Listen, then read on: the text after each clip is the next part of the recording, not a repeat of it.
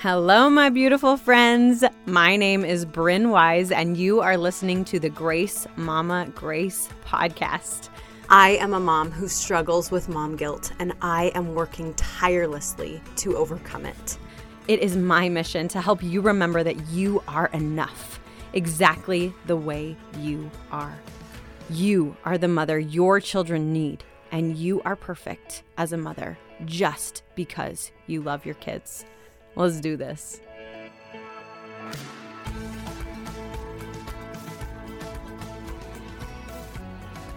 Hey, hey, hey, my beautiful friends. Okay, so uh, one, I'm on vacation. Two, you can totally hear that my voice is shot.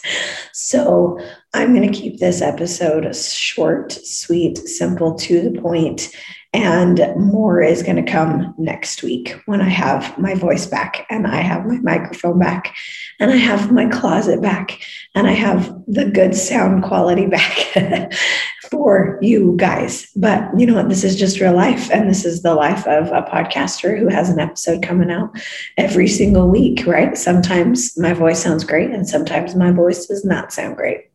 So, I have been on a trip in Punta Cana in the Dominican Republic for the past several days, and I have gotten to hang out with a whole bunch of other beautiful couples.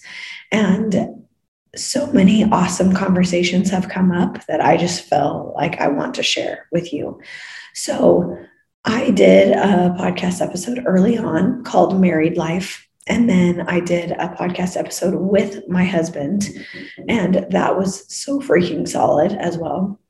Um, and I want to do another another marriage episode. So again, this one's going to be short. Come back next week, and there will be a longer one.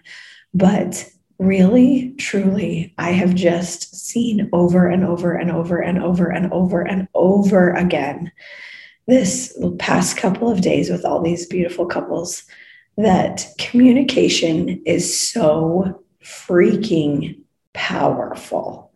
And one of my friends was sharing with me that they had been married for like 10, 11, 12 years. And that the wife would get after her husband all the time when he was drinking alcohol and just honey remember to drink water remember to drink water remember to stay hydrated right and she's doing it out of love right like I love you. I want you to stay hydrated. I don't want you to only have alcohol in your system. I want you to also have water, right? But he took it as a, okay, you're shaming me in front of other people. I don't want to stop what I'm doing right now and go get water. Leave me alone, blah, blah, blah, right? Situation. And um, she, they had a conversation like 10, 11, 12 years into their marriage. And he said, if you would just make one simple tweak, it would change everything. If you would just go get me a water and then bring it to me and put it in my hand, guess what? I would drink the water and there would be absolutely no fight about it. And it would be great, right? And so she was like, like, are you, are you serious? Are you kidding me? Like, that's literally all it would take.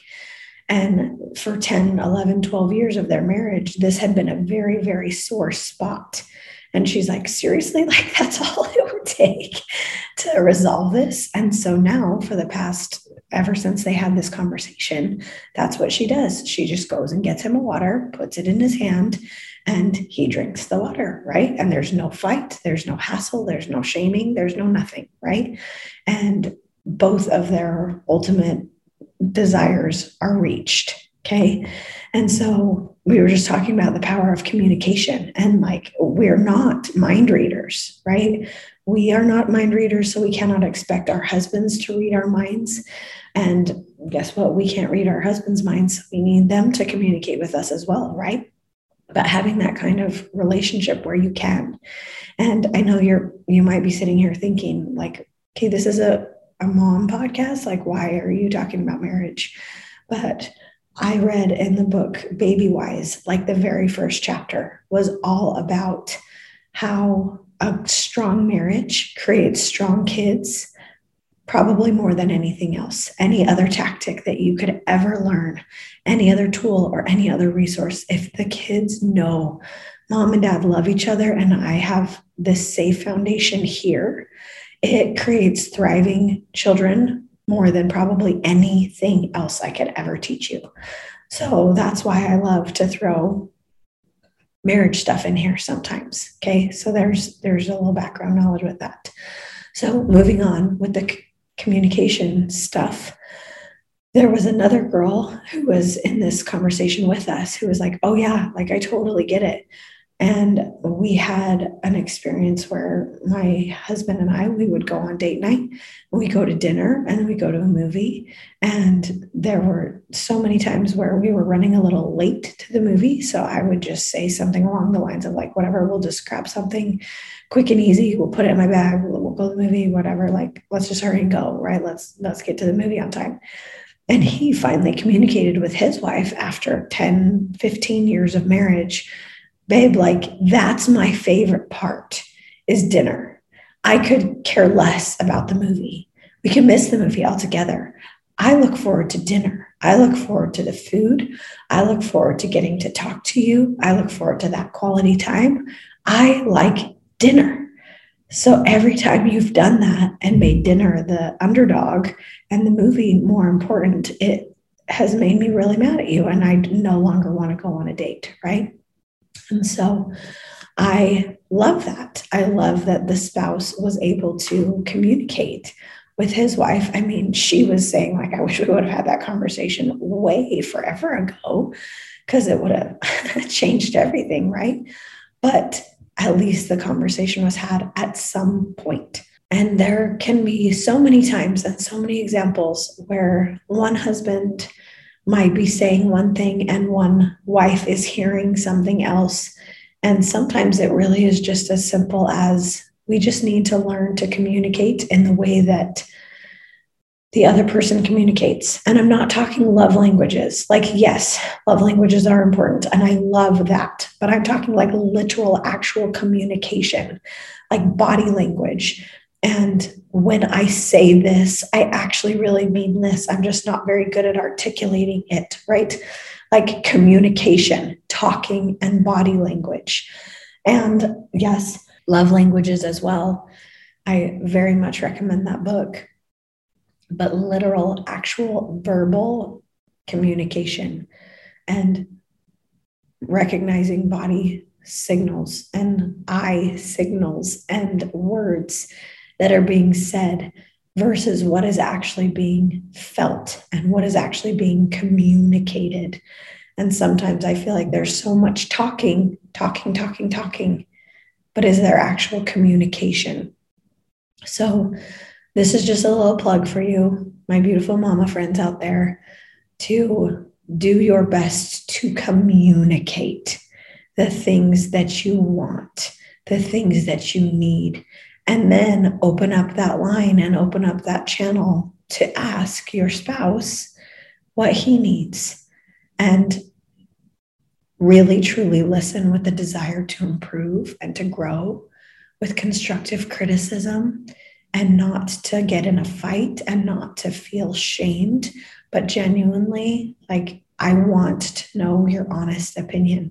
Is there anything i do that drives you crazy and how can I improve? Right.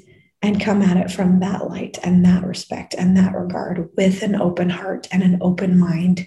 And if you do that for each other, that communication can absolutely change and your relationship can absolutely change. Okay. More next week. I'm coming back with more tips once my voice is back and my closet is back and my microphone is back and all that jazz. But I freaking love you. And you are worthy of the love that you desire in your marriage and in your relationships. You need to communicate because the people in your life are not mind readers. And you need to be open to communication to receive the feedback that other people have about how you can improve. Okay. I love you. I believe in you. I wish you luck and I'll talk to you next week. All right, you guys, that's it. Thank you for sticking around. If this message spoke to you today, please feel free to share it with someone you love. It would mean the world to me if you would leave this podcast a quick review from wherever you're listening from so that other mamas can find it too.